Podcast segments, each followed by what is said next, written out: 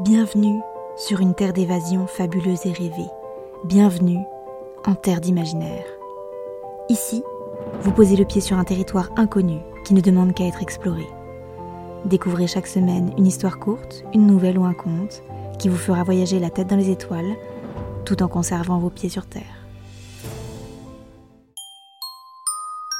Découvrez aujourd'hui l'histoire de l'explorateur de livres.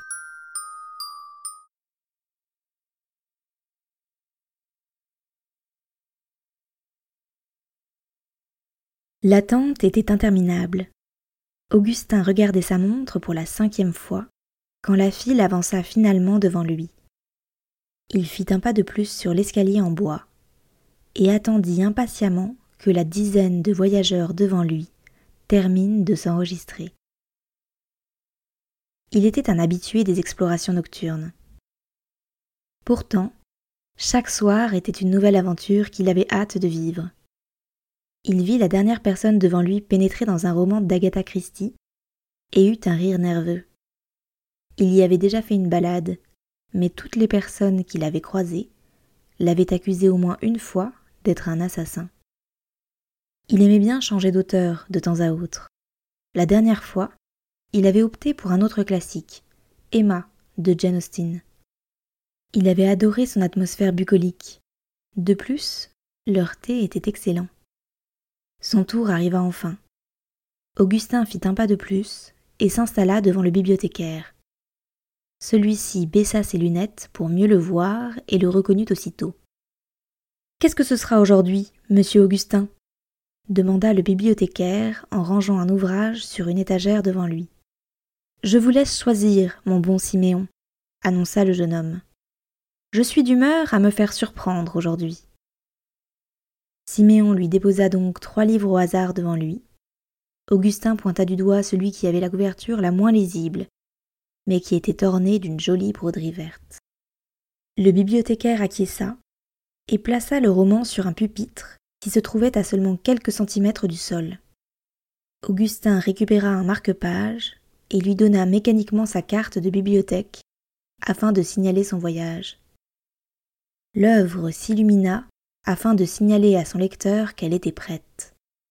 Augustin plongea les deux pieds en avant et se retrouva immédiatement immergé dans l'univers créé par son auteur.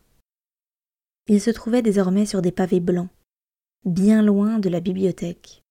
En face de lui, il pouvait deviner une forteresse immaculée et éblouissante. Les personnages qui se promenaient autour de lui devaient être extrêmement bien décrits, car la multiplicité des détails physiques et comportementaux était épatant. Soudain, un tremblement terrible fit sursauter Augustin. Les pavés se mirent à vibrer sous ses pieds, et les passants partirent en courant en direction de la forteresse blanche. Le jeune voyageur se retourna afin de connaître l'origine de cette terreur générale, et c'est ainsi qu'il le vit.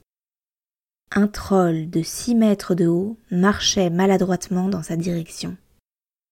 Augustin n'eut pas le temps de l'observer davantage, et il se mit à courir aussi vite qu'il le put vers les portes de la cité. Le bruit sourd des pas du géant résonnait dans ses oreilles et l'empêchait de réfléchir. Il le sentait se rapprocher dans son dos. Il n'aurait pas le temps de se mettre à l'abri. Tout en poursuivant sa fuite, le souffle court, il attrapa le marque-page que Siméon lui avait confié et qui se trouvait dans sa poche. Le troll ne se trouvait plus qu'à quelques mètres de lui lorsqu'il s'arrêta. Les mains tremblantes, il planta fermement le morceau de papier dans le sol. Le marque-page provoqua une scission dans les pavés, en un rayon de lumière qui enveloppa Augustin et le ramena instantanément dans la bibliothèque. Il se releva, dégoulinant de sueur.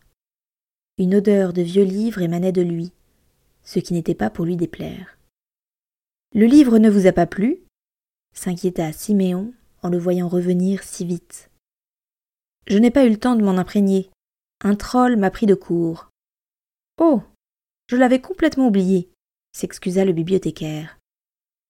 Augustin le savait, les livres pouvaient être dangereux. Il avait déjà eu une rencontre fâcheuse avec un dragon en parcourant le Hobbit de Tolkien. Cependant, il en avait réchappé aisément et avait même réussi à lui voler une pièce d'or. Il n'était pas aussi malin qu'il en avait l'air. Il était risqué de s'aventurer dans une œuvre dont il n'avait pas pris connaissance auparavant.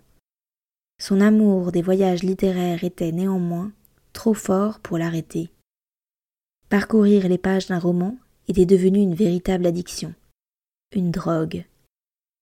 Il n'avait qu'une hâte, sentir à nouveau le doux parfum d'un livre neuf ou d'un autre aux pages jaunies, découvrir un univers inconnu qui allait le surprendre de mille et une façons et se laisser émerveiller par l'imagination des écrivains. À peine arrivé dans la bibliothèque, il fit donc signe à Siméon de lui amener un nouveau roman. Augustin le prit de nouveau par hasard et s'enfonça dans ses pages noircies par les mots. Il s'agissait, une fois de plus, d'un ouvrage qu'il n'avait pas encore eu la chance de consulter, celui d'un certain Bram Stoker.